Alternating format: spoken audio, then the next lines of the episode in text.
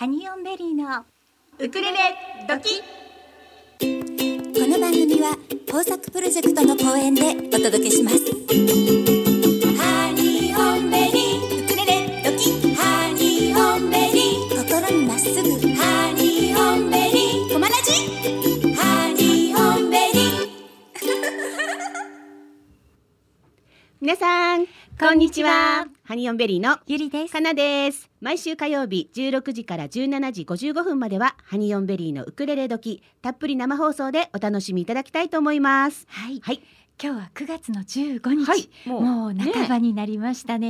ねえ。すっかりちょっと涼しくなってまいりましたが。そうですね、はい。やっと秋になるかなっていう気がしますが、ねやってきました。うん。はいさあ今日もですね、ギフトボックスでゲストの方をお迎えします、そして後半にも今日お二方ゲストの方をお迎えしてもりもりしてますね。はい、盛りだくさんでお届けしたいと思っております、はい。ではまずメッセージの送り方をご紹介いたしましょう、はいお願いします。はい、ハニオンベリのウクレレドキのメッセージの送り方です。メールでお送りいただく場合にはチューズデーアットマークコマエドット FM チューズデーアットマークコマエ FM メールタイトルには必ずウクレレドキと書いてください。本文にはラジオネームをお忘れなくお書きください。そして私たちハニオンベリーはフェイスブックページがあります。こちらのフェイスブックページからメッセンジャーでお送りいただくこともできます。そして私たちおはがきが届くととっても嬉しいのではい。おはがきの送り先もご紹介しておきましょう、郵便番号201-0012狛江市中泉一丁目2の6コマラジスイートタイムパラダイス。ハニオンベリーのウクレレ時係までよろしくお願いいたします。はい。さあ、ええ。あの先週ですね、はい。えー金曜日ぐらいから結構私たちバタバタしてましたね。そうですね。はい。なぜかと言いますと、えっ、とね私たちが今関わっております、はい。えーウクレレカバーズ2020というね、えーカモンレカモンレコーズ企画の、えーイベントイベントじゃない、えっと新そうなんです。品作成なんですけれども、その中のはい。合同レコーディング第2回がありまして、んですよ。今回は東はい京以外からご参加の皆さんもはい。来てくださったんですよね。そうなんですね、はい。なので皆さん金曜日に東京にあの各方面から、ええなんかこうエネルギーの塊が東京にやってくるみたいな感じでね そうでね。朝からすごい勢いで、うん。はい、東京に皆さんいらしていただいて、はえーその日皆さん、えー、とスタジオのええ。レッスンと、はい。あとえーアーティスト写真ええ。の撮影会があり、まあ、その中の一人の方は本番レコーディングも夕方あり、そうねそして翌日の土曜日には全体レコーディングということでね、ええ。えー私たちのテーマソングでもあります「はい。ヘイソングはい」のレコーディングをみんなでやったというね。やりましたはい。ね。あのまあ要するにこう、うん。We Are the World 的なそうなんですよ、形でねえー。皆さんでうん。一節ずつ歌っていって、はい。それをこう全部一緒にしてええ。一曲が出来上がるそうなんです。という形なんですけど、はまあそのレコーディングも結構うんうん。面白くってね、はいはい。今日は後半のゲストさんがね。はい。そのウクレレカバーズ2020にご参加いただいているともみさんなので、はい。ともみさんがいらした時にまたゆっくりお話しさせていいただこうと思います。そしてそれではコマラジ番組サポーターのことをご紹介しておきましょう。はい、コマラジでは現在コマラジ番組サポーター様を募集しております。はいこちらは、えー毎月ですね月額税込み550円になるんですけれども番組をコマラジを応援してくださる方そしてコマラジの中の番組でこの番組応援したいっていうその番組に当ててはいサポートしていただけるシステムとなっております。はい私たちウクレレ時でもサポーター様、えー大募集中なんですね。ねでサポーターになっていただいた皆様には私たちはあのフェイスブックで秘密のグループを作っておりましてそちらにラジオ放送リアルタイムでお聞きいただけなかった皆様にもアーカイブをフルバージョンでそちらの方にアップしておりますのでお聞きいただくことができます。はいはい。そしてあの、ええ。ハニオンベリーの最新情報をそうですね。そちらの方にはい。お流ししている感じですね。そういう、はい、そういう先日もちょっとね最新なレア情報をお届けいたしましたが、時々あの私たちハニオンベリーの生配信とかもしてますよね。はいはい。はい。そこでねこれからも新しい情報をお伝えしております。はい、では今ですねサポーターになってくださっている皆様ご紹介したいと思います、えー、1番みかんの里のひろちゃん、えー、2番あめちゃんさん。3番クリアンさん。4番ひろめさん。5番まりこさん。6番はこさん。7番みるきさん。8番ひろりんさん。9番神戸のさっちゃんさん。10番黒豆さん。11番ハイジちゃんえー、12番正一さん、はい、はい、12名の方にサポーターになっていただいております、はい、本当にありがとうございます。ありがとうございます。ね、よかったら皆さんよろしくお願いいたします。はい、さあそれでは、はい、そろそろギフトボックスのコーナーに参りたいと思います。はい、はい、じゃあ所長お願いします。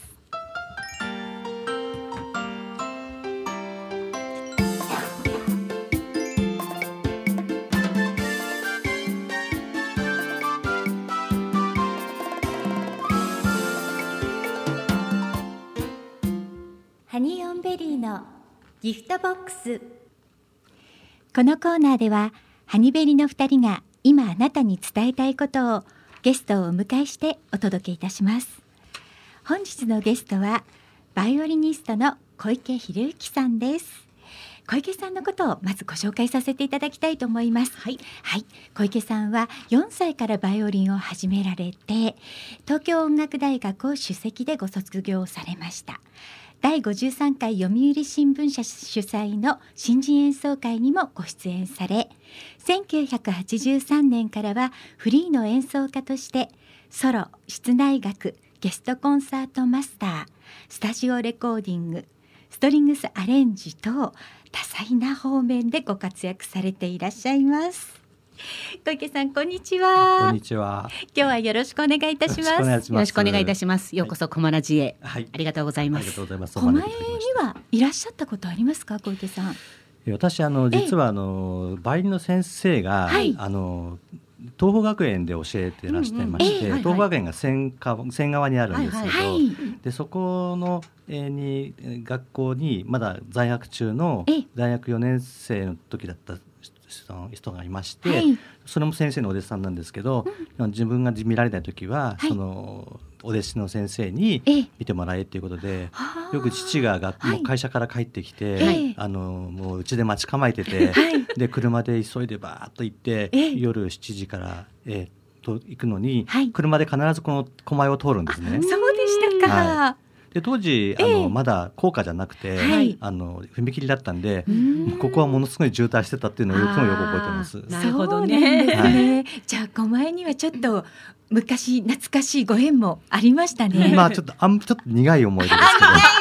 苦いレッスンに行かなくちゃっていう道だったんですね。いやなんかあのやっぱりうまくいかないとねどうしても父に怒られながら帰ってくるもんですから。落ち込みそんなちょっとほろ苦い思い出もあるかと思いますが、うんはい、今日は狛江まで来ていただいてありがとうございます。ありがとうございます。ありがとうございます。そう。あの後でゆっくりご紹介はするんですが、はい、実はね小池さんは明日コンサートを控えてらっしゃるんですよ。そんなお忙しい中来ていただいて、本当にありがとうございます。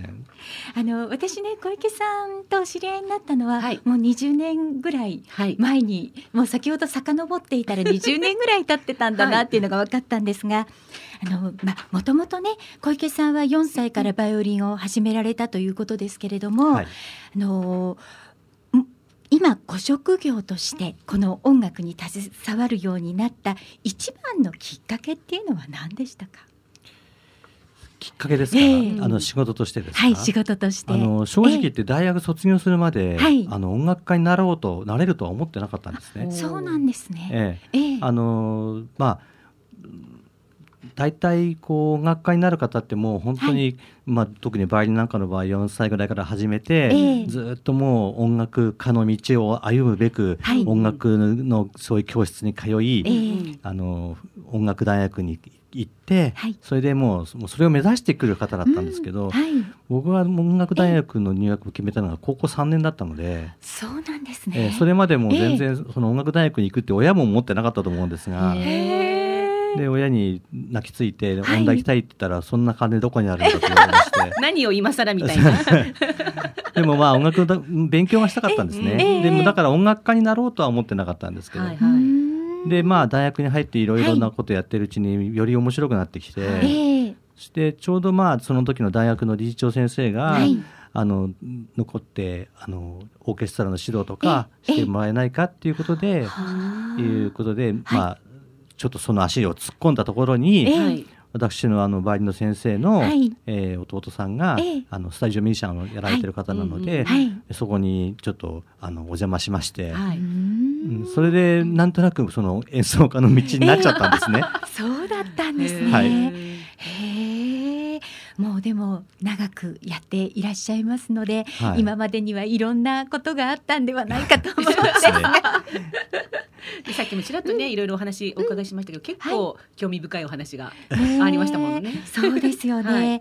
あの私ね小池さんのそのスタジオミュージシャンというかやっぱりいろんないろんなまあコンサート、いろんなアーティストさんのコンサートでもバイオリンを弾かれたりっていうご経験がね、え。え、あのあるんですが、はい、その中で実は一番今パッてこう小池さんをお呼びしようって思った時にまず思い出したのが、うん、あのビーズのコンサートで弾かれてらっしゃいましたよね小池さんね、はい。はい、そのお話をお伺いしてもよろしいですか？あれは本当に あの、うん、まあ僕もちょっとびっくりして、はい、で実はあの あのなんでそんな、えー、あのハードロックじゃないですけどそうですよね。えー、ねしかも弦楽四重奏だったんですね。はい、そうだったんですか。はい、でなおかつ、ええ、すごい長いあのコンサートの中に一曲だけだったんです。一曲だけ？はい。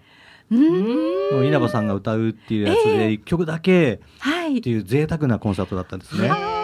そうだったんですね。だからそれでその時はでも、あの本当にあの、はい、初めてドームっていうところに行きまして、はい、全部ドームだったので、東京ドーム名古屋ドーム大阪ドーム福岡ドーム。で 野球すら見たことないのに。ね、あのさっきちょっとお聞きしてびっくりしたんですけど、ね、小池さん野球は球場でご覧になったことがない？けれども、演奏では、えー、ではドームに行かれてると。はい。えーそれで、まあ、あの、回りまして、で、一曲だけなので、しかもそれが大体そのコンサートの全、全体のコンサートの真ん中辺であるので、僕ら弾き終わっちゃったらもう、お疲れ様っていう感じなんで、はい、まだコンサートは続いてるのに、もうあの、宿屋に行って、あの、チェックして、あ、そうです。え、そうなんですか、ええ、最後まで見てたりしないんですか？いやもうとても見てられる状況じゃないですよ。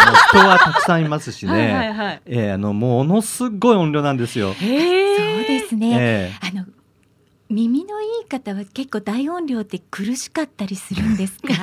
翌日とか大変な状況ですかね。そうもしいただいたら、ちょちょっと厳しいですね。そうですよね。えー、えー、なるほど。じゃあとっとと終わったらとっとと帰るという感じですね あの大体こう地方なんかだとその日泊まりになるんですけど、もうあの終わって、あの楽器片付けると、あの楽屋口でタクシーが待ってるんですよ。だから逆に行かないといけないっていう感じで。なるほど。もうそういう流れになってたんですね。はい。でもまあそのねツアー中ずっとついて回ってるわけですよね。そうですね。はい。すごい。ただまああの まあちょっと中日空いたりとかするので、はい、その時はまあ東京に帰ったりもし,、ましますけど、はい、あの基本的にはずっと、はい、回ってましたね。なんかその話聞いてわすごいな。すごいな、えー、本当はねなんか行きたいって思ったんですけどまあ、ビーズのコンサートねなかなか人気だしね,、うん、ね。あの小池さんのその勇姿は見せ見見ることはできなかったんですがはい、でもそっかそういう感じだったんですね。あとねもう一つ覚えていることがありまして、はい、あのとしさんのね、はい、コンサートも一緒にやってらっしゃいましたよね。としさんがソロになられてからですね。ね、なんで笑うの？いえあのとしさんも最初の x ジャパンの時のとしさんと、はいはい、まあその後お一人になられて、まあね。はいはい、ねすごくこうしっとりと歌われていた時代と、うんうん、今またちょっと違うお顔を見せてらっしゃると思うんですが、すね。はいはい、あのとしさんのコンサートもかなり回ってらっしゃいましたよね何か所か？そうですね、はい、うんそうそんなそんなご経験があって、はい、あとねもうまだいろいろとなんかいろいろ思い出してきちゃうんですけど。はい、よく覚えてらっしゃいますね。よく覚えてますね私ね。あの小池さんね、はい、ドラマでも演奏されてたことがあって、うん、ドラマ出演があるそうなんですよ、覚えてらっしゃいますよねもちろん。何のドラマですか？いろいろやってらっしゃいます？私覚えてるのが間違えてなければ101回目のプロポーズ。あそれはそれは違いました、はい。あどのなんかね 私コンサートドラマの中で演奏しながら出てくるっていうシーンがあったっていうのをお聞きしたような気がして。はいはいはい、えーと、えーえっと、そう急に言われるとちょっとタイトルがわかんないんですけど、ええあの浅野敦子さんと、はいあと藤井フミヤさんのやつですよね。そうですそうです、ですよね。はいえっとそうですね。あれもなんか面白かったですね。えー、そうなんですそのね。レストランか何かのあシそうですそうですーンではいで小池さんたちがバイオリンを弾きながら現れるっていうシーンだったようなあ気が。そうですそうです。ねん。そうですよね。藤井フミヤさんが、はい。あの浅野敦子さんのこと憧れてて、うん。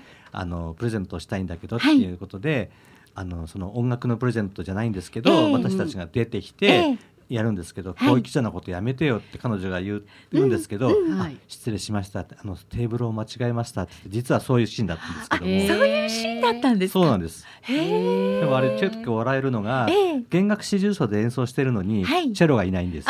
なるほど。チェ。ロはね。歩きながら来られないんで。チェロは歩きながらいけないですもんね、ええラブとエロスっていうドラマですかね。あそうですそうですそうです。なるほど今検索しました。そうか、はあ私浅野敦子さんだけに残ってたあんですね。なるほど。うん。だからそれ101回目がで出てきたのね。間違えてしまいましたが、あでもそういううん。そんなエピソードもあったんですね。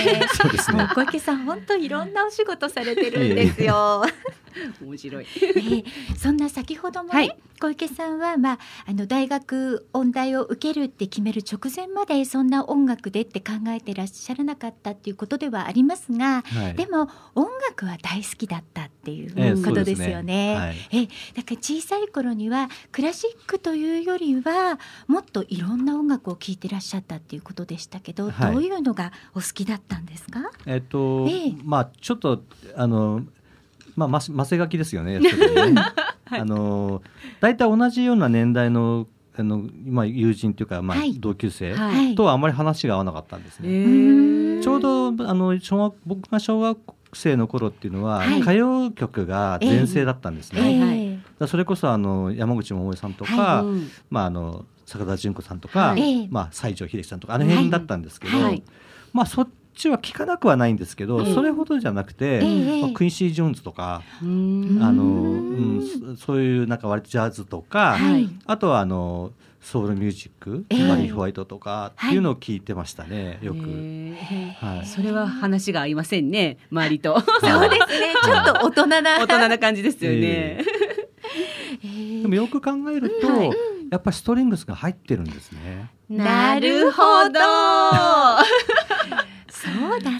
ですね。うんだから弦の音は好きなんだと思います。あーそういうことか。えいや私本当に小池さんは、はい。い、ろんなまあもちろん小池ストリングスとしてねストリングスアンサンブルを作ってらっしゃいますし、はい。皆さんのアンサンブルを小池さんはされてるわけなので、やっぱりもともといろいろと聞かれてあの引き出しをたくさん持ってらっしゃるんだろうなとはうん。思っていたんですけど、はい。やっぱり幼少期のその聴いてらした音楽っていうのもええ。少なからず影響は与えてるんでしょうね。そうかもしれないですね。だうん。からあの先ほど、はい。あのまあ打ち合わせの時に、はい。ええ私はバイオリンを弾くのが嫌いっておっしゃいましたけどそうなんですよ。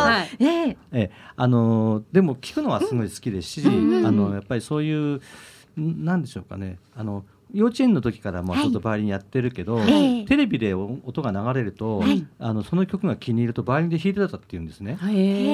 親がちょっとびっくりしてたって言ってたんですけど、うんなんかやっぱそういうなんか聞いて好きっていうのがはい。うんうん強いみたいなんですね。へーもう今でも、うん。あのずっと暇があればうちで聞いてるっていう、ちょっとオタッキーなんですけど、そうなんですね、はい。でもやっぱりそれがね、うん。うんもう小池さんの音楽の奥深さを作ってらっしゃるんじゃないかなと。奥深くはないかもしれない。いやいやい。いやいやいやいや。なもうご謙遜を。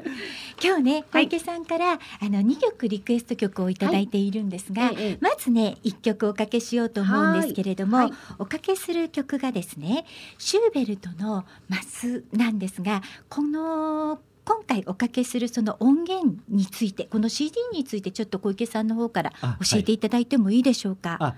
えっ、とですね、はい。これあの私たちのまあ、ええ。あのストリングスとして作った CD4 枚目になるんですけれども、あの私たちの主催というよりは、ええ。えーアコースティックリバイブさんっていうあの、はい。オーディオアクセサリーの会社の方がうん。ええ。で 僕らの楽器を合わせるよりもええ。多分機材の方が高いんじゃないかっていうぐらいな、へえ。あのケーブルと、はい。そういういろんなものを駆使して、はい。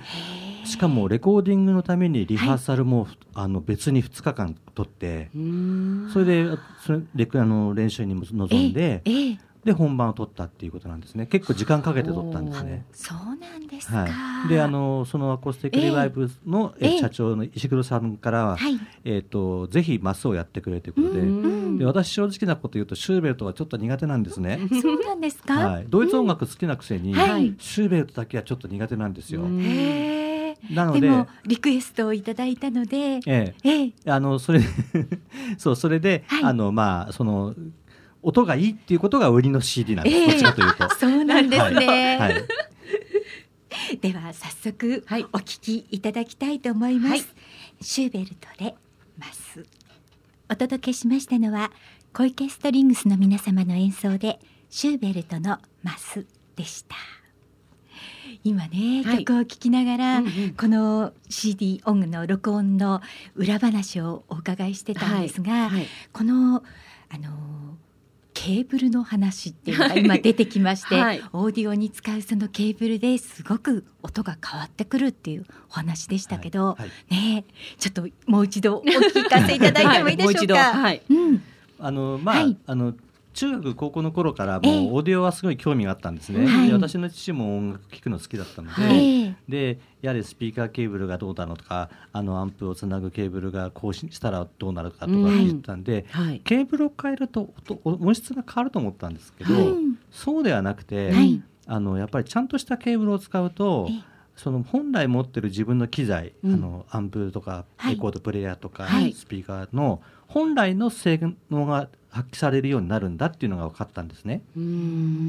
だやっぱりその自分が気に入ってこのアンプを買ったこの CD プレーヤーを買ったっていうのそれがまあ十二分に発揮されないっていうのは非常にねあのなんか損した気分ですから、はい、ね、えー、それをだからいかにちゃんと性能を出してあげるかっていうのが、えー、まあそのケーブルの役割っていうか非常に重要だと思うんですよねやっぱり。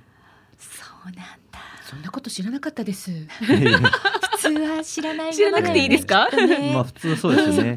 だけど聞き比べちゃうと、やっぱりわかるんですよね、そのまず電源が一番、あの大事な、大事で、電源ケーブル、我々が普通に使ってるあのこのタップ、電源タップっていうのもかなり大きく変わります。はあ、そうなんだ。実は今ね私たちレコーディングをしてるんですけど、本当にこうあの自分たちでできる形で機材も準備してやっているので、確かにその電源の影響を受ける時っていうのが若干あるんだと思うんですよね。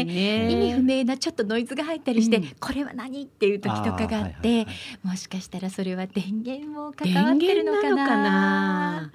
今聞いてたらそんな気がしました、ねうん、何かわからないけど、うん、っていうのがあるんだよね。そうなんですよ。レコーダーなんかでこう録音するときに、はい、あのよく野外に持ってって録音したりとか、まあ、ちょっと移動する場合がありますよね、その時に、AC アダプターで電源をつないで録音するのと、はい、電池内蔵の下の電池で録音するのでは、はい、電池の方が圧倒的に音いいんですよ。そうなんですね。私もこの間それを聞いたんです。ちょうど。うんうんうんうん、やっぱり安定するんですね。え安定するんですね。なるほど。それが電池の種類によっても変わるんですよ。そうなんですか。それは電池のパワーとかなんですか？多分そうだと思います。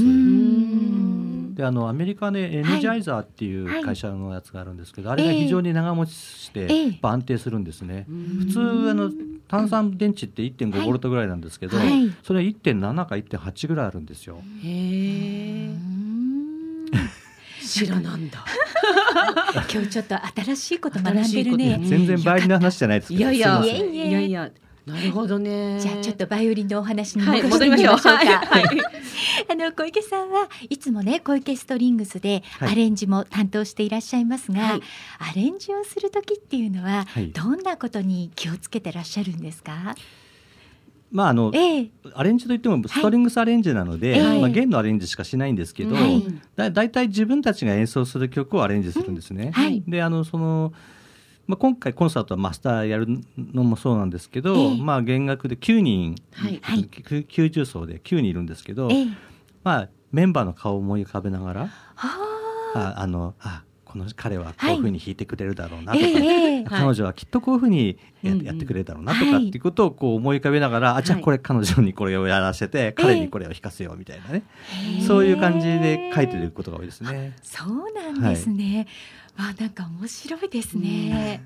でもそうやって作っていただけると、うんあれですよね各担当の楽器の方も気持ちよくそこそこっていうところがねあのそうよね。やってくれてるわけですからね得意な得意なことを小池さんが分かっていて、そ,、ねはいこで作ってくれてるんだもんそうそうそうねそう。いやただ不満も出るんですよ。そうなんですか？うん結構細かい動きとかがこうやっぱりどうしてもどっかのパートに行くじゃないですか。はいはいそうするとなんだかこれなの曲こんなの弾けないよとか言われたりもしますけど。なるほど。はでもまあ小池さんとしてはこの人に任せておけば大丈夫っていうことで振ってるわけですよね。あまあそうですよね。でも一番楽なパートは僕のパートですね。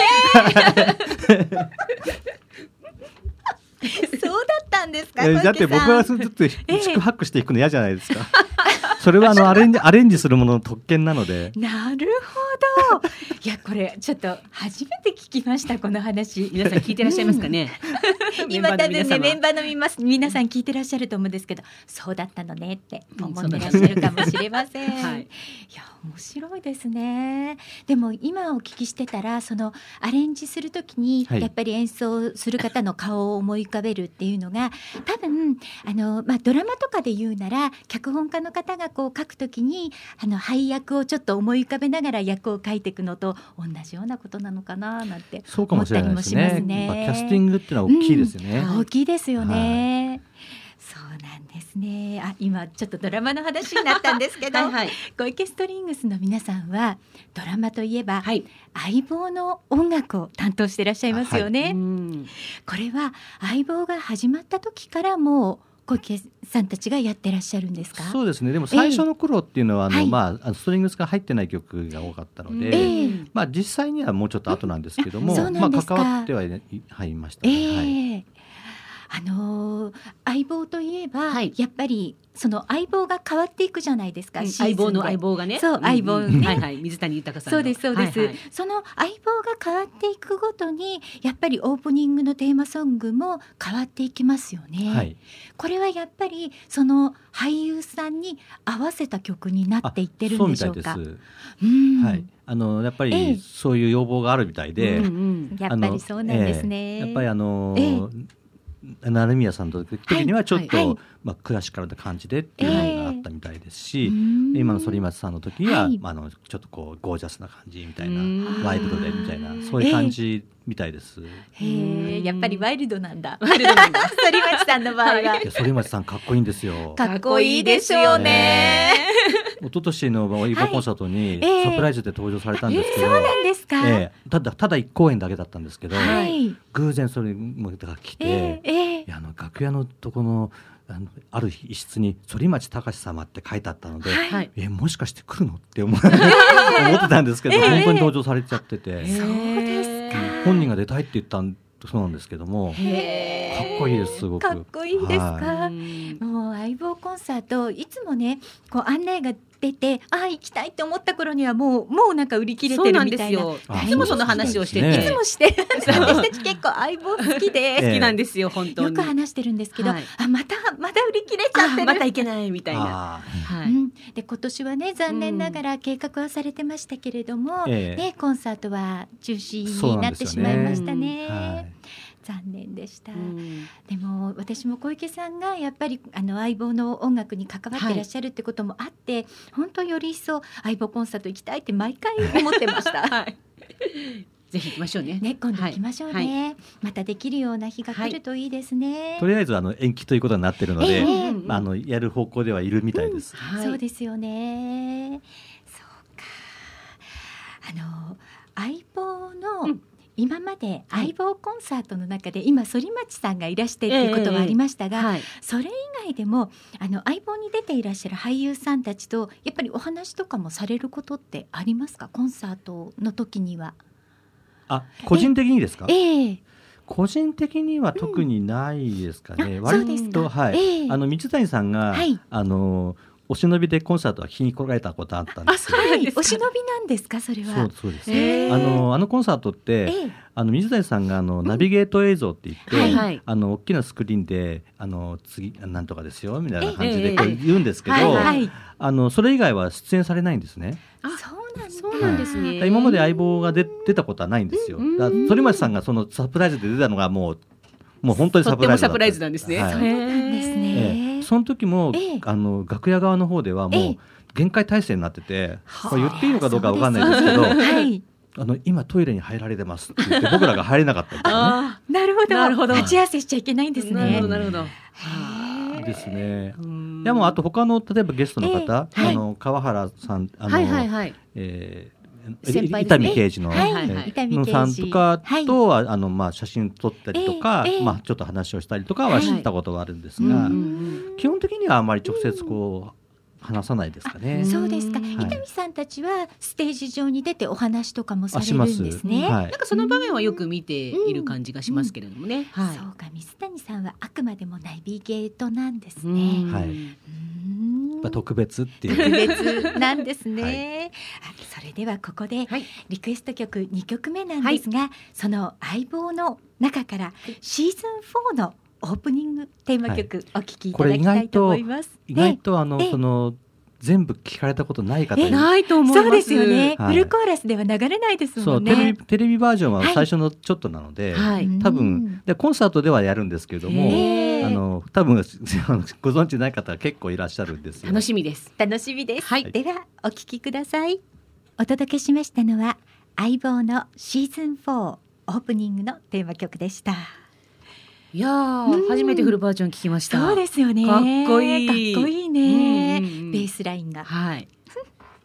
あのちょうどね今この時間は相棒が再放送してるかもしれません。ね、はいはい。そんな話を今聞きながらね。ね小池さんのお家にはその相棒の CD がたくさん並んでるっていうお話も今お伺いしておりました、はい、さああの小池さん明日がコンサートっていう話を最初にもさせていただきましたが、はい、えー、まずコンサートのご紹介させていただきますね。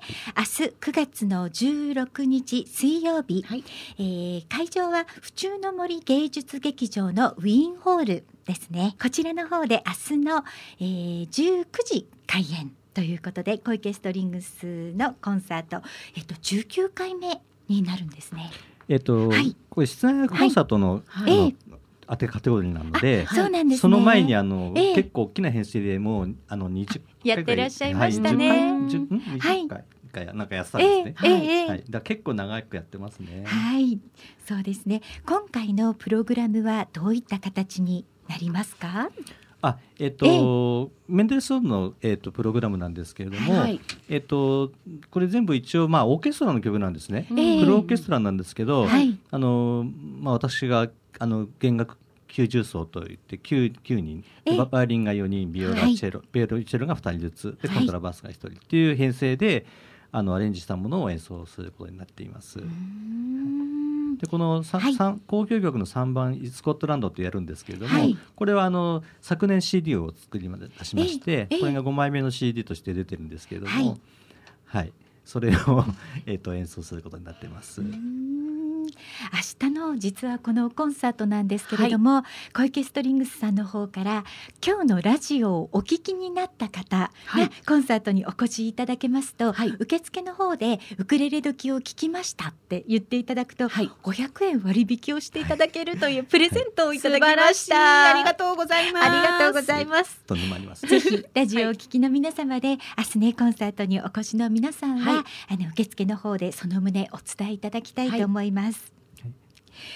この小池ストリングスさんのメンバーももうほほとんどメンバーが変わらず長くやっていらっしゃるように感じるんですけれども、はいええ、やっぱりそれはあの皆さんの相性というかもう長年やってらっしゃるので、うん、だいぶこう高まってきていますよね。そうですね、うん、アンサンプルっていうのはやっぱり、はい、あの人と人とのその、まあ、信頼関係が一番大きいと思うので、え、やっぱりあの、まあ、上手い人たちがねパッと集まって、はい、まあ、いい演奏をすることももちろんあるんですけども、やっぱりそのある程度、そう絆じゃないですけども、そういうものが一番大きく音楽に反映されると思うのでやっぱりそれになるにはちょっと時間がかかりますよねやっぱりね。それはそうですよね、はい、前にあの3月にゲストに来ていただいた小池ストリングスのメンバーでもある広岡さんにも、はい、ちょっとそういうのを聞いたことがあって、はい、そのまあ、スタジオのレコーディングとかでもやっぱりその演奏の上手下手よりもそのお人柄とかそういうものでもメンバーが決まるんだよねなんて話をちょっと聞いたことがあったんですよ。やっぱり相性っていうのはありますもんね。そうですね。その中でもね小池ストリングスの皆さんはもう長くやっぱり続けていらっしゃるということで、はい、本当に私あのー、今まで何度も教会のコンサートとか、はい、ホールのコンサート行かせていただいてるんですけど、はい、毎回当にねあやっぱり生で聞くのはいいなって感じながら会場から帰ってるんです。はい、ありがとうございます。あのね打ち合わせの時にもお話をさせていただきましたが、はい、今このコロナ禍の中でね、はい、なかなかあの音楽活動っていうのがうまくできなかったりもしていますが、はい、今回やっぱりこのコンサートをやろうって思われたきっかけって何かありますか？やっぱりやっぱりやろうとこう、会場で。えーまあ、実際問題、このホールの制限があって、はい、実際、このウィンホール500人入るんですけど、はい、今、ホールの方で250人っていうもう、ね、はい、なるんですね、はい、まあ、250人も多分いらっしゃらないとは思うんですけど、まあ、コロナの影響で。であのそれでも、やっぱりいろんな人に生で聞くと、えー、僕らたちも元気をもらえるんですね。そうですよね、えー、やっぱりコンサートっていうのはお客さんありきなので、はい、お客さんがいて初めて、うん、だ野球さっきの野球の話もそうですけど、はいはい、観客がいないとやっぱり、えー、うん、皆さんのモチベーションも上がらないんじゃないかという気はしますね。まあ、そういう意味でこういうことをやっぱり大変だけれども、はい、やんなきゃだめだなっていうふうには思ったんですね。うん、そうですよね、はい会場の方でもいろいろとね、はい、あの考えて準備してくださってると思いますし、はい、ぜひね会場に足をお運びいただけたら嬉しいですね。もうあのバッチリ感染対策をいろいろ今回もしましたので、そうですはい、あのもう透明のビニールカーテンを用意してとか、えー、あとあの手を差し出すだけでシュッとあの、消毒液が出るやつ、出てくる。はいとか検温器とかも、えー、全部用意して、はい、はい、でここのホールとても響ききれいなんですね、はい、で私たちの CD5 枚のうち4枚をここで録音してるんです。そうでしたか、はい、なのでここ本当にあの響きが綺麗で、えー、あのいいのでぜひあのちょっとあの、えっ、ー、と東府中っていう京王線の駅からちょっと歩くんですけど、まあでも10分ぐらいですけど、えあのまあちょっと東京の都心ではないのでちょっと来にくい部分があるんですけれども、はい、あの狛江からだと非常に便利に来られるという本当ですね、はい、ではこのラジオをね聞いてくださってる皆様は、はい、もうすぐに行けますのでそうです、ね、明日もしね会場にお越しいただけましたら、ウクレレ時聞きましたよと一言言って聞きに行っていただけたら嬉しいですね、そろそろこういうね生の音楽がこう皆さん欲してきてますよね。欲してきてますね、もうちょっといろいろ聞きに行きたいなとか見に行きたいなとかね、えー、そういう感じにもなってきてると思いますしそうです、ね、えー、気候もちょっと涼しくなってきて、はい、いい感じの季節になってまいりましたよね。ね。そうですね、はい、ちょうどいい季節ですよね、うん。はい、本当に暑さがここ1日2日でぐっと気温が下がりましたんで、はい、芸術の秋にぴったりのコンサートになるんではないかと思います。すね、はい、明日本当頑張ってください。ありがとうございます。はい、ありがとうございました。本日のギフトボックスのゲストはバイオリニストの小池博之さんでした。小池さんありがとうございました。ありがとうございました。明日楽しみですよね。楽しみですよね。ね狛江からなら近いもんね。近いはい、ラジオ聞いてくださってる方が本当に足を運んでいただけると嬉しいですね。そうですね。はい。なんか小池さんと私本当に二十何年あの演奏とか聞かせていただいてますけど、はい、今日初めて聞くことが結構あって、はい、あなんかすごく面白かったされるみたいなやつ。えー、本当ですね。はい、あのいろんな秘話が聞けてとっても楽しかったですね。はい、いやさあそれでははい、はい、ここでですね今日もあの9月1日に、はい、カモンレコーズから配信になりました、はい、新次郎さんのアルバムのお話ちょっとご紹介しておきましょうか。お願いします。はい。カモンレコーズでは、あの第一弾としては、えー、流しの佐藤沙織さん。の CD をねあの配信でおお送りしたんですが、はい、その第2弾になりますかね、うん。はい、まあ、厳密には豊作プロジェクトの秋田さんの配信もされているので ね、第3弾ぐらいになるんでしょうか、はい、はい、その、えー、新次郎さんのアルバムが9月1日に発売になりました、はい。えー、新次郎さんの「シング次郎」ですね、こちらはオリジナル曲が3曲、そしてカバー曲が4曲ということで配信になっております、絶賛好評配信中のようで、ね、はい、うん、カバーの方もね、すごく力が入っていてね、清志郎さんの曲がいろいろ入ってますけれども、あの新次郎さんは清志郎さんが大好きなので、はい、やっぱり清志郎さんの曲のカバーに対するやっぱり力の入れ方も。すごいよね。本当にね。先週ねおかけしたトランジスタラジオは、はい、あのすごくいろいろといろんな方のねアレンジにこうなんだろう一一つ二つといろんなアイデアが加わって、はい、ああいった形に出来上がったって言ってましたよね。でもでもだいぶこういろいろこう考えて、やったんだなっていう感じがすごくしますよね。好きだからこそのこう思いがいろんなところにこう溢れダダ漏れみたいな感じですよね。本当にそうなんですよね。う んはい、でも進次郎さんあの今年は本当はね55歳の記念ということで、はいはい、春からツアーをされる予定でしたが、はい、まあこのコロナ禍でツアーはできなくなりましたけれども、カモンレコーズからの配信ということで、ファーストアルバム全7曲入りを9月1日に配信することができて今いろいろとあのフェイスブッククの方でライブ配信をされたりしてらっしゃいますね。はい、そうですね。今毎週月曜日に Facebook を使ってライブ配信のトーク番組を始められましたね、新次郎さん、ねはい、そうですね。昨日もやってましたね。やってらっしゃいました。はいはいそこでこのアルバムについての詳しい説明もねされてらっしゃるんですよね。はい、なぜ9月の1日にしたかというとね、うん、あの去年の、えー、日比谷野音でやりました八百屋家紋、はいあのの日にちに合わせたかったということで。そうなんです。はい、新次郎さんは昨年の9月1日、私たちが行った日比谷野外音楽堂で行った野音エカモンの後半のステージで30分お一人で野音に立たれたんですよ。ね、思い出深い野音に、うん、普段はやはりね、うん、野音のステージに立つということではなくて、まあ、はい、観客側の方から、ね、いろんな大好きなアーティストを見てたんですけれども。はいもう自分がステージに立てるっていうね、えー、あの瞬間というかね出るぞという決めた時のこう勢いたらなかったよね。本当ですね。うもう私たちも全面応援しましたしね。はい、それではお聞きいただきたいと思います。えー、シングジローの中からシンジローさんのオリジナル曲でリバー。ハニーオンベリーのウクレレドキ。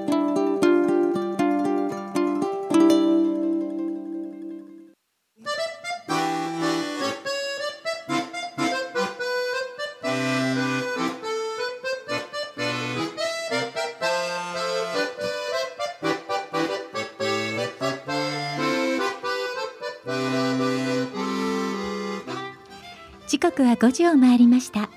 引き続きハニオンベリーのウクレレ時でお楽しみいただきたいと思います。それでは狛江市のお天気をお知らせいたします、はい、今日は曇り一時晴れということで午前中はちょっと雲が多かったんですけれども、はい、私たちがここに来る頃にはねだいぶ綺麗な青空になってましたね。はい夕方にはにわか雨があるかもしれません。夕方からお出かけの皆様は傘を持ってお出かけいただいた方がいいかと思います、はい、秋の気配が漂ってまいりました。今日は最高気温も27度か28度ということで気持ちいいよね。気持ちいい季節になりましたね、だいぶ過ごしやすくなってきました。夜は涼しく感じることもあると思います。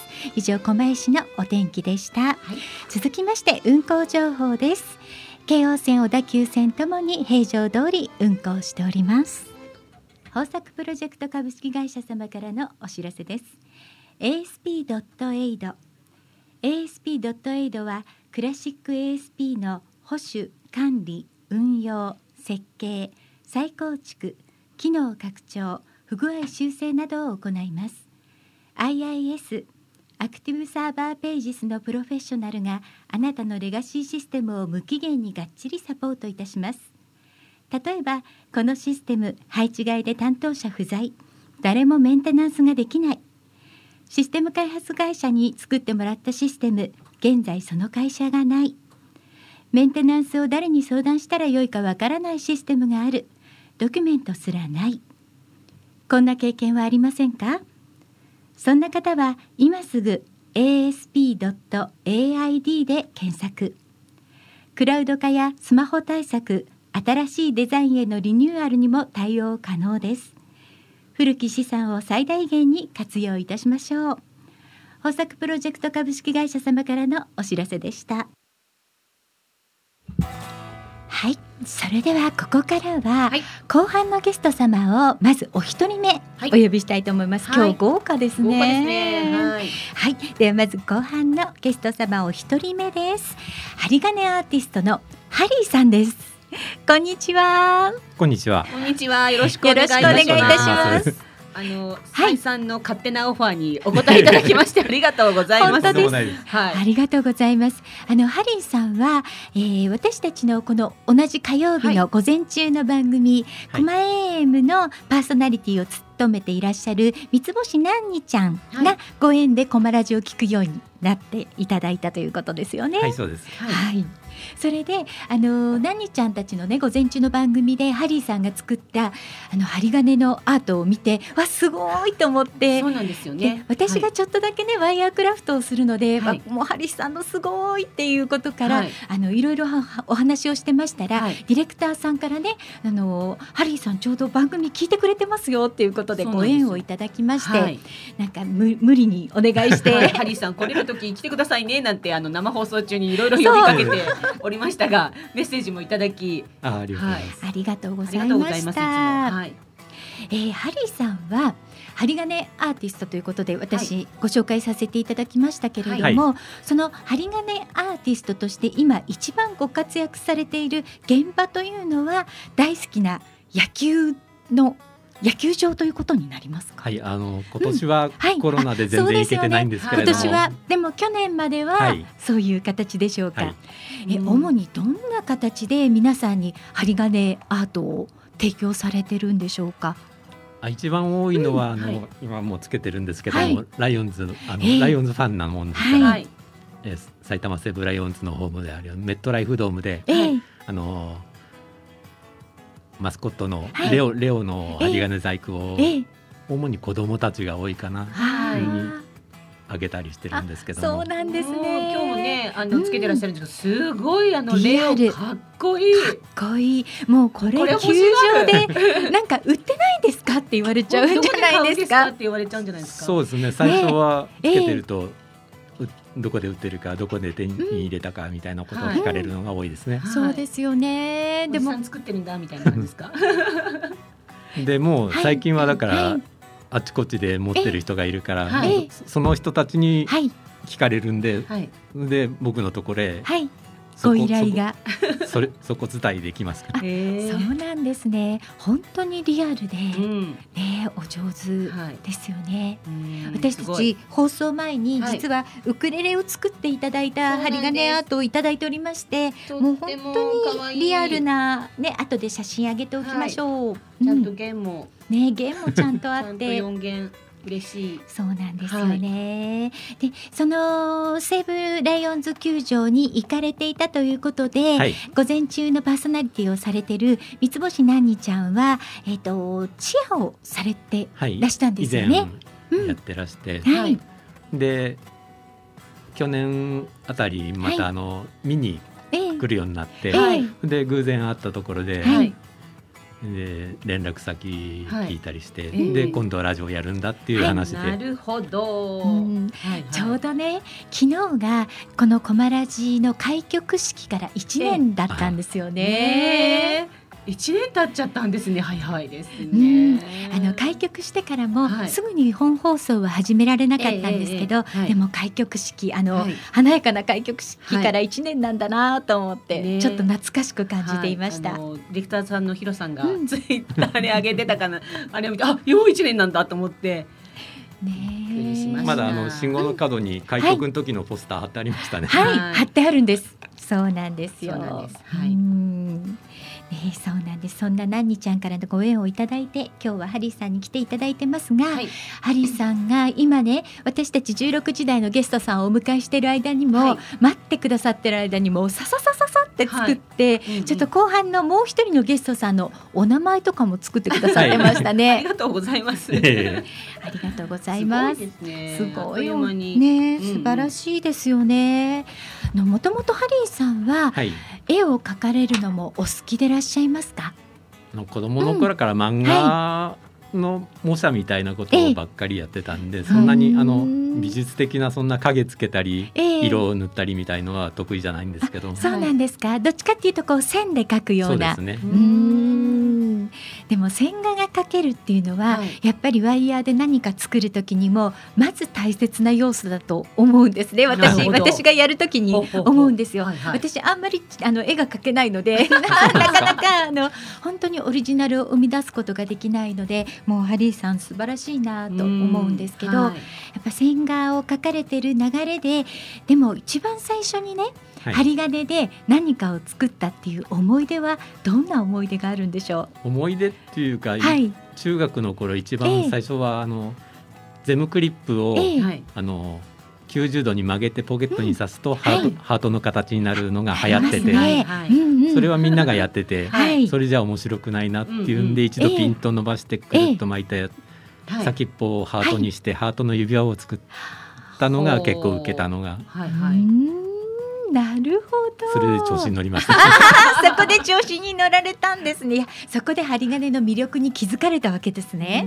うそうですね。なんか大きさ的に一番大きい何かを作ったっていうのは何何ですかね？なんだろう。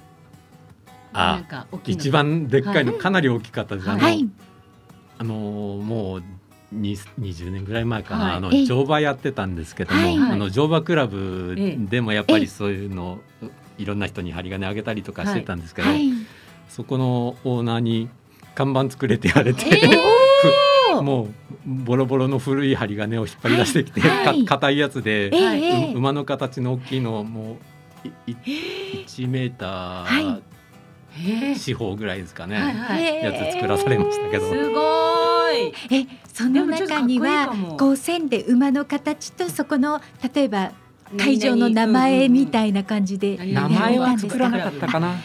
でもすぐに。馬だけで馬だけで、なんかちょっとかっこいいかも。今度ぜひ写真とか残ってます？それはないです、ね、ないですか？あ残念だな。見てみたかったな、でも対策ですね。1メーター四方となると。もうそれ以来ないですね、結構やっぱ力も必要ですよね、うん、そうですね。うんそういうなんかやっぱり変わっちゃいけないもの普通にあの小さいものだったら柔らかい針金で作れますけど、はいえーうん。はい、本当に硬いものっていうと作るの大変ですよね。ね。あの曲線出すのとかもね、大変ですよね。本当にプロの人が作ってるやつなんかは、はい、もっと硬いやつですね。あの作ってもらったことあるんですけど、えええ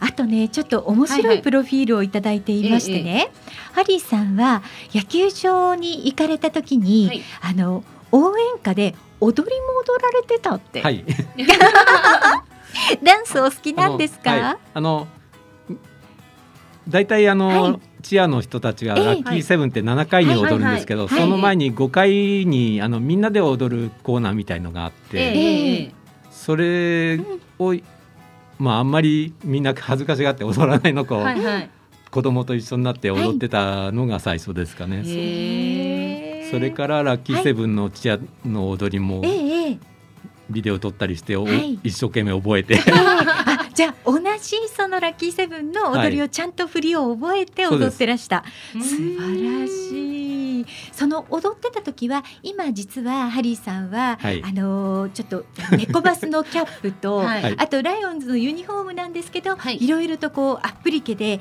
ご自分なりのアレンジをされたユニフォームを着ていらっしゃいますが、この格好で踊られてそうですじゃあ。目立ちますね。目立ちますね。最初最初はそんな目立つまあ自分でやってましたけどそんな目立つようじゃなかったんですけど、はい、だんだん毎年エスカレートしてってこ,、こんなになりました。その目立ってダンスしてる方がねちょちょいと針金でいろんなことを作ってくれるとなったら、まあ余計にこうねちょっと周り群がってるんじゃないですか？いつも。大丈夫ですか？そんなに 毎毎回ではないですけど、はい、たまにあの子供が前いっぱい集まって試合見られない時、はいはい、あそうでですよね。作るのがいっぱいあってあれ作ってこれ作ってって感じですよね。あのハリーさんがその球場でね、はい、今年はままずそれを活動はできてないと思うんですが、あの売り子さんのはい、女性の皆さんに、そのお名前が分かるようにお名前を針金で作って差し上げてたっていう。そうですね。やっぱり、お客さんに名前を覚えてもらうっていうのは、やっぱり、ああいう職業をやってると、その方がメリットありますからね。そうですよね。かといってあの売り子さんじ聞かれないの自分から名前言うわけにはいかないから。そっか。お客さんの方でもやっぱり、聞きた聞きたいけど聞けない人なんかもいますよね。いらっしゃいますよね。そういう人たち、はい、両方の架け橋になるような感じですかね。わあそれはいいですね。それも特になんか針金で作られてるとこう見る側もあそれ珍しいねってオリジナルって感じで会話が弾みそうだし、きっと良かったでしょうね売り子さんたちもね。ですよね。うん。であのその作ったえー、ものをつけた売り子さんと一緒にお写真を撮って、ハリーさんはインスタに上げてたりするわけですね。はい、もう年ですから物物覚えが悪いもんですから 一度作ってあげても名前忘れちゃったりして、はい、またそこ覗き込むわけにもいかないですから、えー、あのインスタにその名前を入れて、はい、で一緒に顔顔が分かるようにあげといて、それメモ代わりですね。あなるほど。でも嬉しいですよね。その売り子さんたちもね。嬉しいと思いますよ。ねあでも今なんかもう年ですからなんておっしゃってましたけど、ハリーさんおいくつぐらいなんですか？去年あの、セブライオンズの4番のバッターが、あの史上最速で100号ホームランを打ったのが5月12日だったんですけど、その同じ日に60歳になりました。そうなんですか。そうでしたか。はい、いやすごく若く見える、ね、若い。ええ。ー、いいですね。なんか六十歳でそういういろんな楽しみ方がたくさんあるハリーさん、はいはい、そして皆さんに喜んでいただけてて、うん、うん。いいですよね。ちょっと最近私も球場行ってないので、うん、ちょっと西武ライオンズ球場行ってみたくなりました。え、かなちゃんは？行ってたの私も。それはコンサートとか、はい、コンサートもそうだし、うん、あの試合にも行ってた？うんと実はちょっとえ前に勤めてた会社がやっぱりそっち関係の会社で、割とチケットはあの割と手に入ったりなんかしてたりなんかしてて、はい。そうなんですよ。なのであの割とよく行ってましたね。そうだったのね、はい。なので、はい、そういうそっかそういう方はその時代にはいなかったですけれども、うん、うん、なんかいたら楽しいですね。だいぶでもでも結構、うん、各球場名物おじさんみたいのいるんじゃないですか？うんまあ、はいはいはい、そうそうね、うんうん、確かにいらっしゃるのかもしれない、はい、でもそんな中西武ライオンズのね球場にはハリーさんがいらっしゃるわけですよね、楽しい。大体行ってますか、うん、あの普通に去年あたりまでは。そうですね、うん、ほとんど行ってたかな。えねあのシートとか買われているわけでは球場じゃないです。あのそうではなく、ま、毎回えあ毎回。チケットを購入して。以前はあの自由席のフリーパスっていうのがあったんですけど、はい、その頃はあのそれ見せれば毎試合入れるっていうのがあったんですけど、今なくなっちゃったんで、毎試合。へそうなんです、ね、あのなんかあれですか？何ですかファンクラブみたいなものも。には入ってる入っててそちらかそちらからはチケットって普通に買えたんでしたっけ？はい普通に買える今今今年は抽選になっちゃったりしてるんじゃないかなもう全然タッチしてないんで今年はもうコロナで半分ぐらいですか半半分半分じゃないですねまだねあの入場がまだ全然、ま、全然入れてない感じですか、今度から半分になるのかな、じゃあちょっと半分ぐらいだったら少し盛り上がってきそうですよね。ねはい、スタンドもね。はい。まだ応援歌も歌えないですからね。そっか。だ。みんなで声を出すことができないね。応援の仕方もだいぶ変わってるわけですね。なるほど。拍手と、あの選手のタオルを掲げるぐらい。なるほど。なんだ。ちょっぴり寂しいですね。そうですね。またでもね来シーズンになって、はい、あのハリーさんが球場で活躍できる 日がね来ることを願いましょうね。はい、ねその時はぜひ行ってみたいですね。はい、もうその場でハリーさんがこう活躍されてる姿をこう後ろの方からそっと見てます。もうもう体動かないから。いやそんなことおっしゃらないでください。いや今日はね、はい、針金ハリーさんにいろいろとお話伺わせていただきました、はい、ありがとうございました。あのじゃそのうち針金対決してくださいね。もう対決なんてとんでもないです もん。もうハリーさんの素晴らしい技術に でもいろいろ教えてもらっちゃおうかな。そうですよ。うん、はいはい、ぜひ教えてください。よろしくお願いいたします。はい。はい、今日の後半のゲストお一人目は針金アーティストのハリーさんでした。ありがとうございました。ではハリーさんからリクエスト曲いただいております。私たちのこの番組へのご縁をいただきました三つ星何にさんの曲でロックンロールパンダパンお届けしましたのは三つ星何にちゃんでロックンロールパンダパンでした可愛い曲だよね。ですよね。これ今練習してるんだよね。ねそうなんです。練習してるんです。譜面をいただいております。はい。はい。さあそれでは、はいはい、後半のゲストさん、うん、お二人目をお迎えしたいと思います。はい。ウクレレカバーズ2020にご参加いただいております佐賀のともみさんです。ともみちゃんこんにちは。ようこそ。このラジへねえ。突然決まったね。びっくりしました。ねこの場所にいることが。本当よ。向こうから見ながらニヤニヤしながら見てましただってね金曜日東京に来て、はい、その時は決まってなかったんだよね。決まってなかったです。それでさいつ帰るの、なんて話をしたら、え決めてません。ええ火曜日までいるの？って言ったら、うん、別にいてもいいですって言うから、じゃあ友達おいでよって言って。もうねいてもいいですで嬉しくてね。本当。そう、この週末はね、はえー、3人あの、東京以外から来てくださってたんですけど、まあさすがに火曜日までね東京にいられる方は少ないと思ってたから難しいかなと思ってたのよね。えともいちゃんっていつ帰るんだっけねっていう話をしたら、え誰も知らないみたいな。はい。うんうん。えでいつ帰るの？って本人に聞いたらいや決めてませんっていう。先を決めずに来ました。かっこいい。ね、そんなことで火曜日までいてくださって、はい、サイコマラジのご出演今日いただいておりますが、はい、ありがとうございます。ありがとうございます。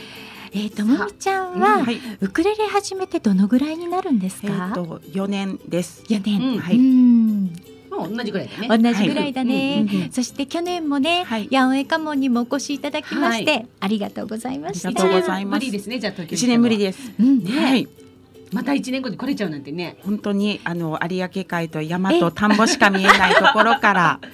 いやいやまさかの2年連続でいやいや東京の地に、はい、でもあの、ね、ウクレレで知り合った佐賀のねお友達がご縁で、私はずっと佐賀には行ったことがなかったんだけれども、うんうん、この2年ぐらいで、多分ね6回ぐらい行ってる。そう、はい、ね、私も多分45回行ってるので。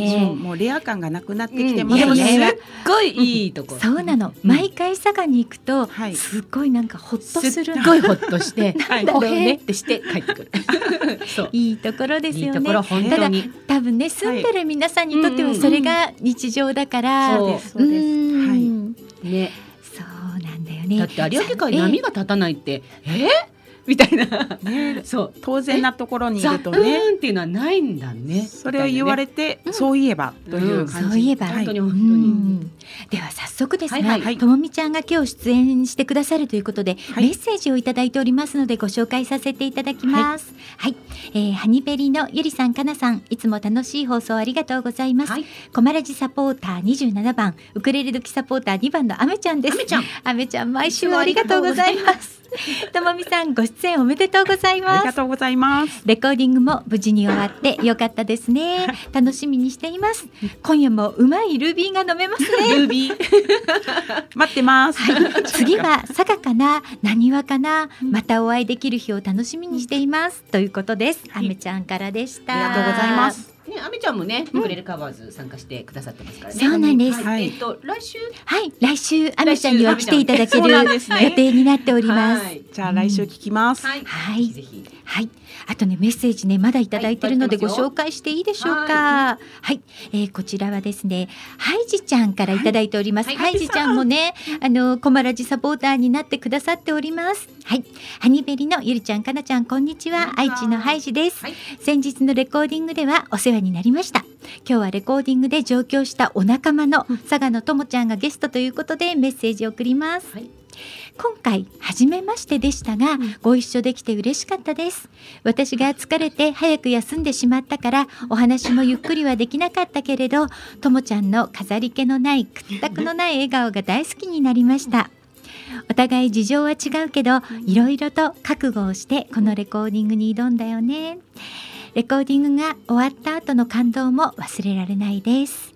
また11月22日は会えるかな？CD の出来上がり楽しみだね、またお会いできる日を楽しみにしてます。気をつけて帰ってねっていうことです。ありがとうございます。はい、ハイジちゃんからね、ゆりちゃん、かなちゃんレコーディング頑張ってください。応援してます って書いていただきました。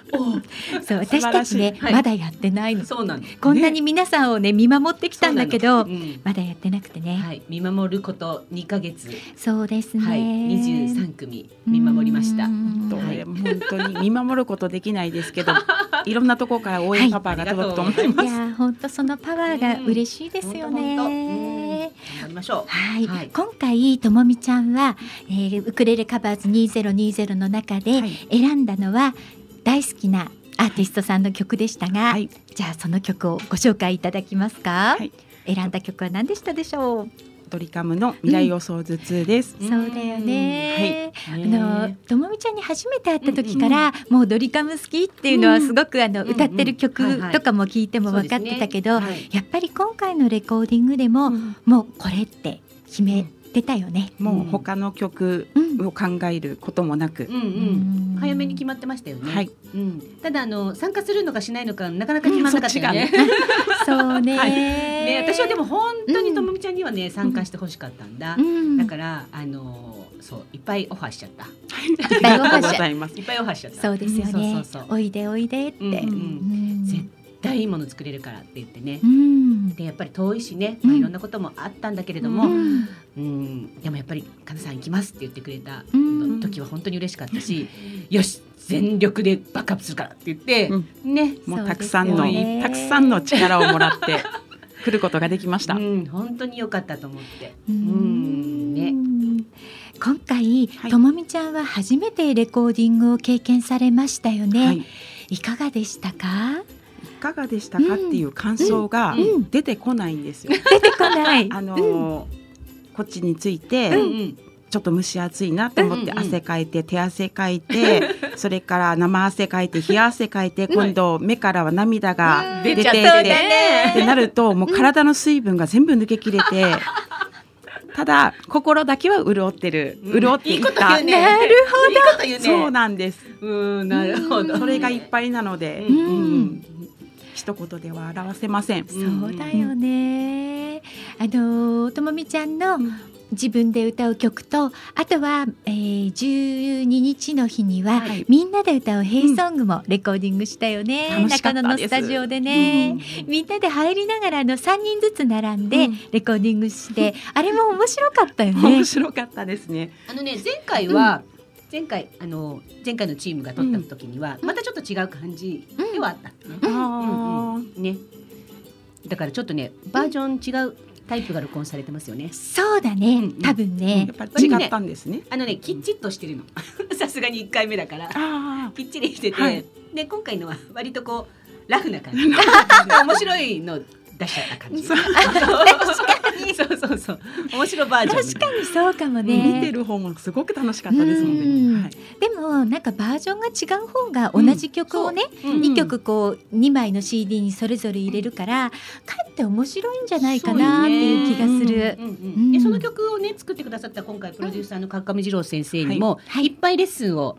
したと思うんですが、はい、あのともみちゃんはねあの佐賀からだったので、はい、全部オンラインでやってたと思うんですが、はいね、どうでした？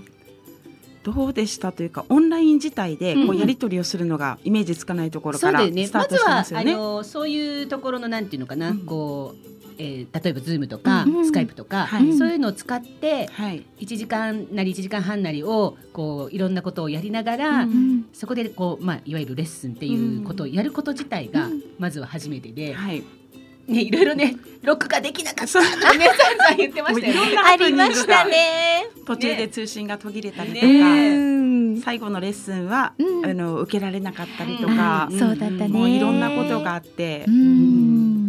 でもね、あの次郎先生も言ってましたけれども、あのこんなとここんなことでもない限り、えっ、とオンラインレッスンをやっていなかったから、そもそもね、うん。だからすごくやっぱりこう。えー、そんな中でもあったけれども全国にそういって、えー、レッスンを受けてくださる生徒さんが増えたっていうのは、とても嬉しかったって言ってましたので。そうなんですね。なんかもう一生懸命次郎先生は私にこう負担をかけないようになる時も言ってくださいましたけど、もうそれが伝わったんですけど、どうしていいかもわからないという 一方通行になってしまうっていう不安に感じながらですね。うんうんうん、でもちゃんと分かってるから大丈夫。そう、もうそれは、あの CD が出来上がって、あの配信されたら皆さんにもお聞きいただけるんですけど、はい、本当にいいいいものが取れたなって本当に。見守りながら思っていました。ね、っていました。はい、見守りも温かかった。すごい温かい見守りでした。暑すぎなかった？大丈夫？さて、えーとね、はいはい、メッセージもう一ついただいております、はい、えー、仙台のひろりんさんからです、はい。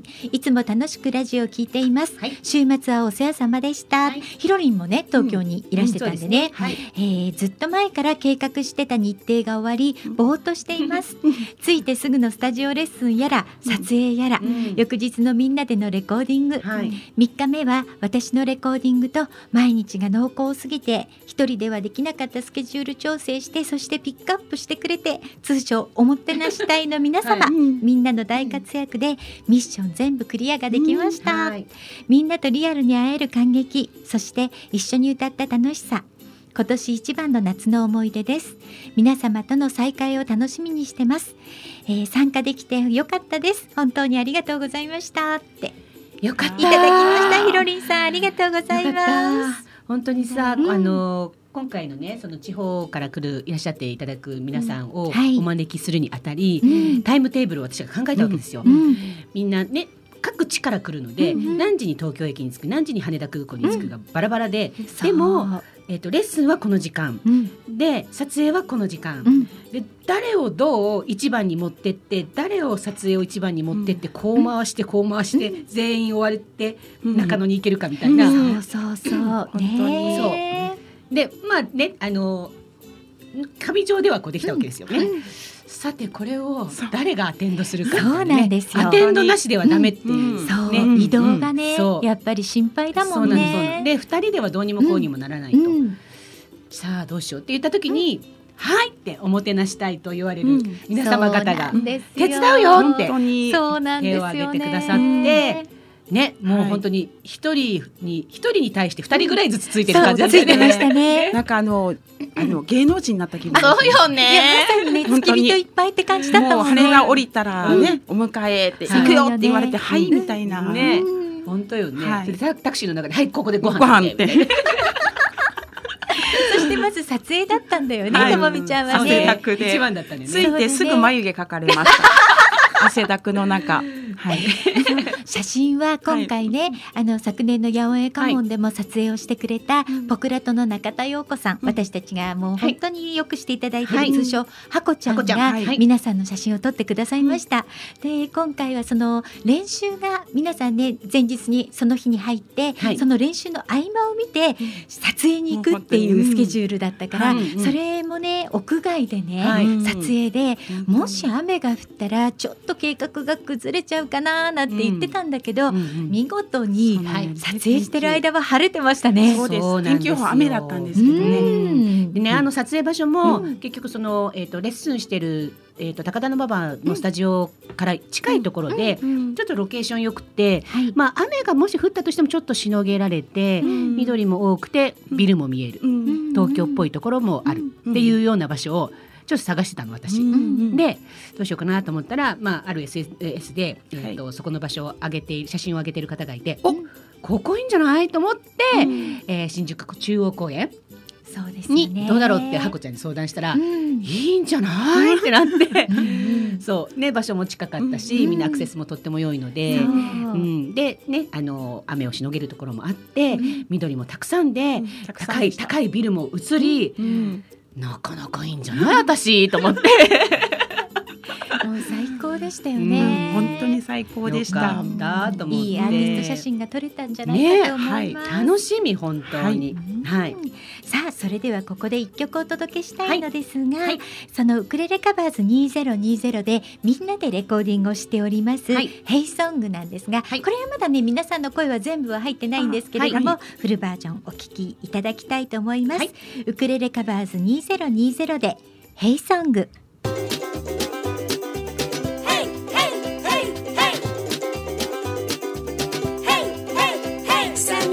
で走ってごらん。あの坂越えた海へごらん。ヘイウクレレとサーフボード持って自転車ぐんぐんこいでいこう。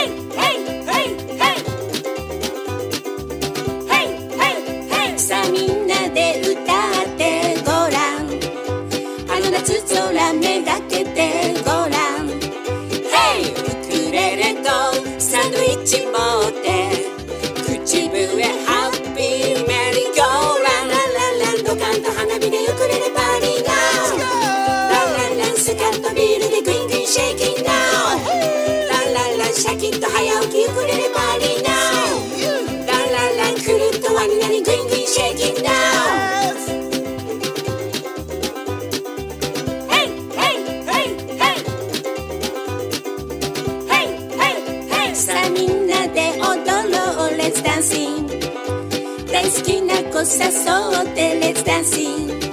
Hey! ウクレレと勇気だけ持ってドキドキしてるラブチャンス。ララランドカンと花火でウクレレ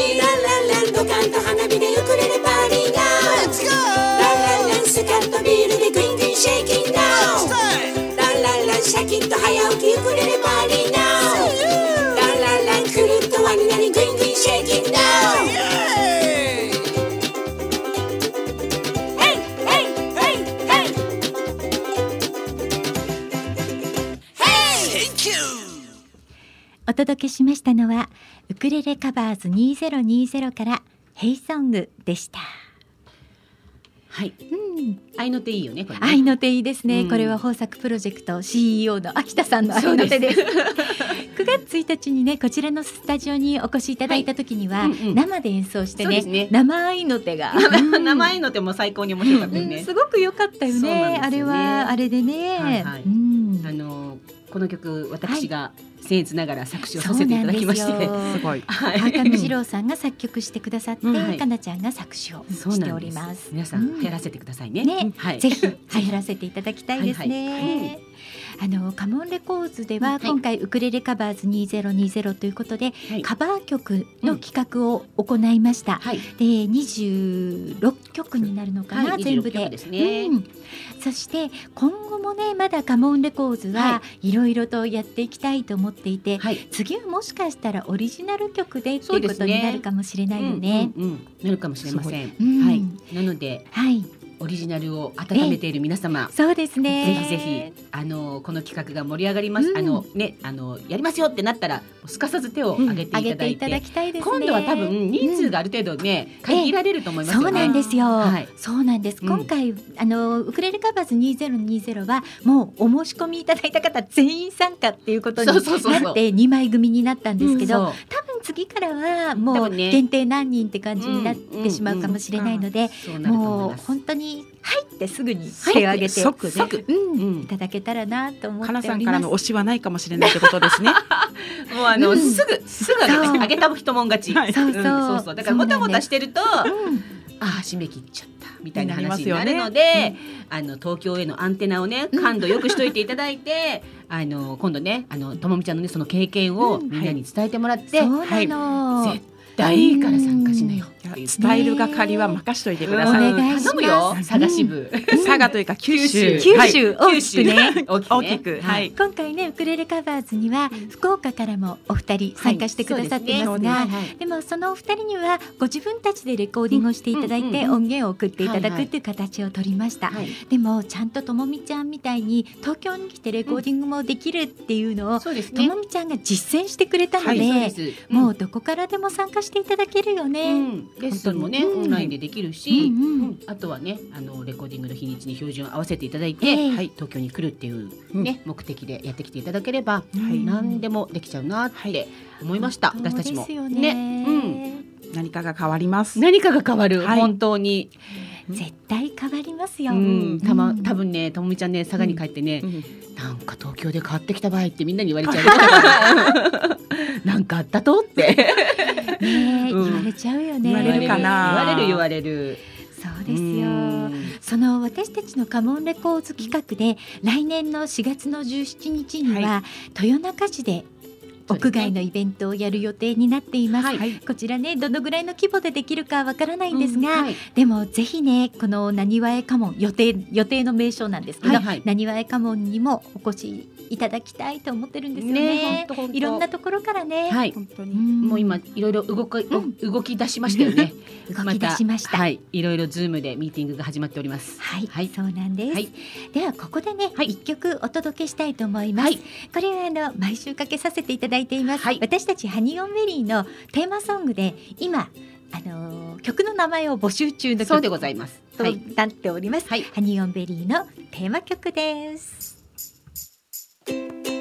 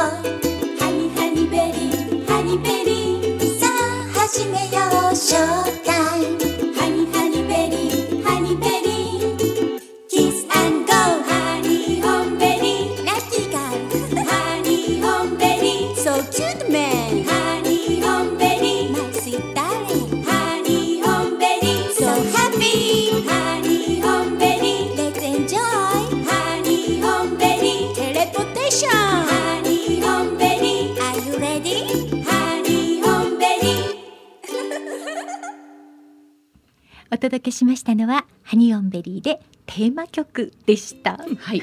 今ね、はい、ちょうどこのテーマを聞きながら、ディレクターからもちょっと案いただいちゃいましたね。ね。曲のタイトル、うん。うんうんちょっとあの候補にあげときますか。はい、はい、あげときましょう、はい、ありがたい、ね、ありがとうございます。はい、ありがとうございます。いやなんか時間の経つのが早いな。早い。それでは、えー、ちょうどですね、はい、今日なんですけれども、えー、あの先月私たちの番組にゲストで来ていただきました、はい、前田理子さんの毎日5分猫になる猫瞑想、発売になっております。ました。辰巳出版さんから発売になりました。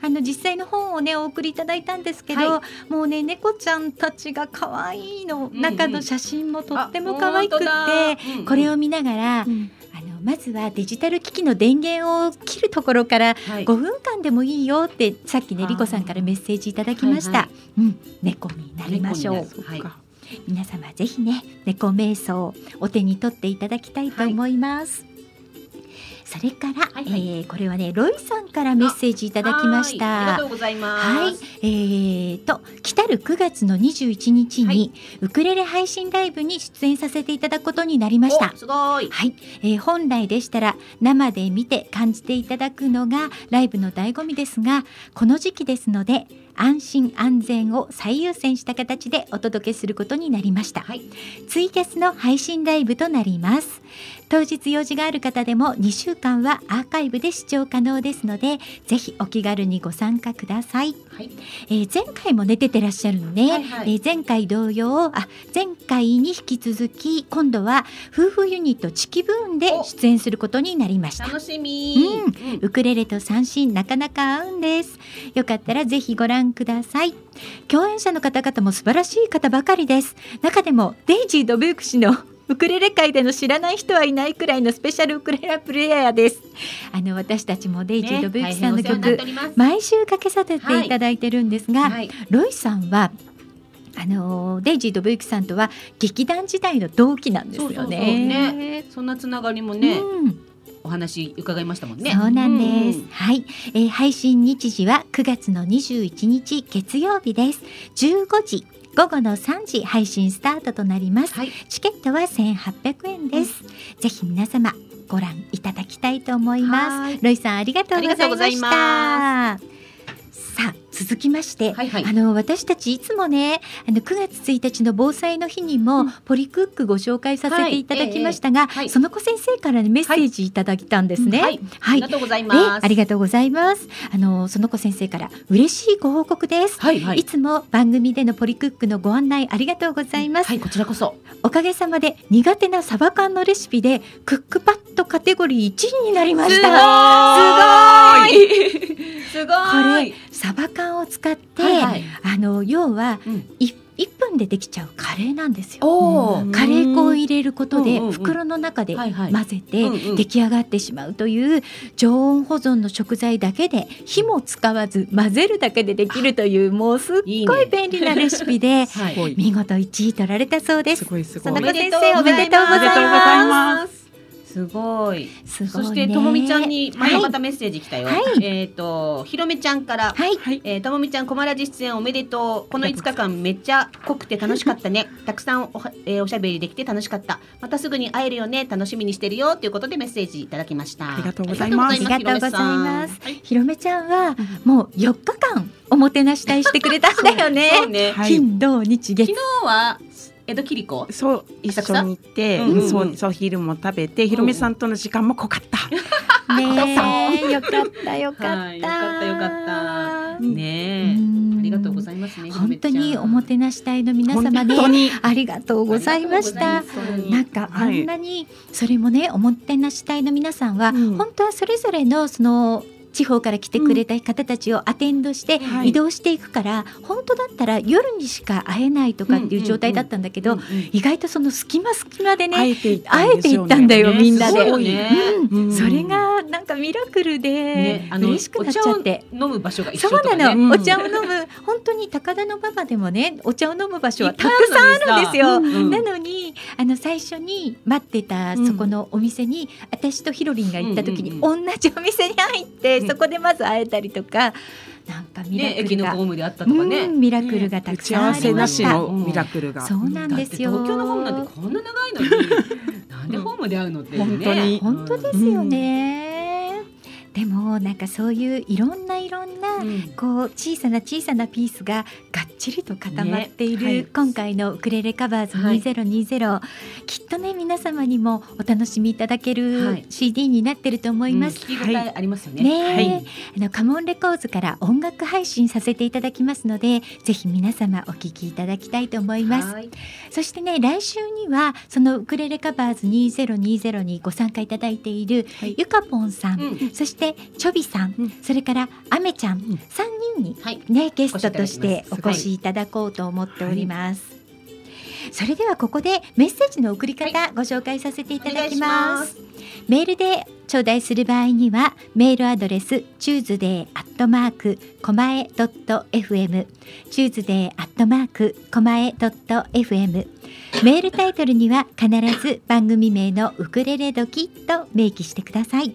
ラジオネームも忘れなくお書きください。そしてフェイスブックページもございます。ハニオンベリーのフェイスブックページからメッセンジャーでお送りいただくこともできます。おはがきもお待ちしております。郵便番号201-0012狛江市中泉一丁目2-6狛ラジスイートタイムパラダイス。ハニオンベリーのウクレレ時係までよろしくお願いいたします、はい、お待ちしております。はい。いや今日はねたくさんゲストの方をお迎えいたしました、はい、楽しかったな、ね、今日もすごかったね、うん、盛りだくさんでしたよ、ね、どう？ラジオ初出演ね初出演 もう、ね、とにかく濃すぎて 感想が言えなくなってま す。じゃあ落ち着いて向こうに帰ったら感想、ね、感想文書いてきて。感想文感想文をぜひお手紙でこちらに、ください。あの番組内に終わりませんよ。長くなっちゃうかしら。長くなっちゃいます。はい、でもぜひねあのまた。感想をいただけたら嬉しいです。はい、今日もこの曲がかかりました。かかりました。はい、レイジードブユキさんのレレハッピーデーに乗せまして、今週お誕生日の皆様にお祝いをお届けしたいと思います。9月の16日、えー、ジョーさんお誕生日おめでとうございます。9月の17日、伊達さんお誕生日おめでとうございます。9月の18日吉田さんお誕生日おめでとうございます。そして同じく9月の18日ムロムロさんお誕生日おめでとうございます。なんかユニット組んだみたいだよね。そうなんだ。そうそうそう上がってたよ。はい、はえ9月の19日宮城のせいちゃんお誕生日おめでとうございます。9月の21日えー、岩沢道恵さんお誕生日おめでとうございます。そして酒井茂雄さんお誕生日おめでとうございます。今週お誕生日の皆様にお祝いをお届けいたしました。おめでとうございます、いや楽しかった。楽しかった、え。ー、なんかね、はい、えー、クレレカバーズですごく多くの皆さんに、はい、と私たち関わらせていただいて、うん、たくさんいい場面を見させていただいて、ね、はい。なんかねちょっとほっとしたね。うん、そうなの、うん、でもほっとしてる場合でもない場合でもないの。実は。ちょっと実はね。実は結構違う。来週ここに来た時にはレコーディングも終わっているので、応援してます。それこそドキドキしちゃうよねレコーディングでね。ドキドキしちゃいますって感じ。そうですね。今度ね、あの佐賀のあのえっ、と小肌女子会の、えー、方にもねちょっとね、あの収録でご登場いただこうかと思っております。はい、そうなんですね。今いろいろ打ち合わせ中でございます。佐賀県民いっぱい来てるんですね。そうなんです。いろいろお世話になっております。にとってはすごく佐賀が身近に感じるそうなんですよ。はいはい。ね、つとむさんとかね。うん、そうなんです。そうなのそうなの。はい。じゃあ今週ちょっとまだお伝えしておりませんでした、はいはい、道草キッズさんの10周年記念コンサートなんですが、はい、9月の21日にあのリアルであのコンサートできる予定でしたけれども、はい、21日は無観客で道草キッズの音楽会祝10歳を行うこととなりました。その日の様子は9月の27日に YouTube でプレミアム配信される予定ですのでそちらの方ぜひご覧いただきたいと思いますね9月の27日にデイジー・ドブユキさんつくばのビビでもイベントされますのでそちらもねぜひお近くの方がいらっしゃいましたら会場にお運びいただきたいと思います。デイジー・ドブユキさんとウクレレファミリーということで、はいはい、ここにねゆかぽんもいらっしゃるって言ってましたよ。すごいね。ゆかぽんの生演奏が聴けるかもしれない。それも楽しみ。そう本当にゆかぽんのウクレレね素晴らしいからね敵なんです。はい。私たちもね、はい、新しい曲でお世話になりますが、お世話になりますが、よろしくお願いいたします。イカポンさん。本当ですね。はい。はい。というわけで、はい、この放送は豊作プロジェクトの公演でハニーオンベリーのゆりとかなとともみがお届けいたしましたハニーオンベリーのウクレレ時は毎週火曜日16時から17時55分までの生放送です番組へのメッセージリクエストお待ちしております。それでは来週もウクレレ時でドキドキさせちゃいます。ありがとうございました。ありがとうございました。もありがとうございました。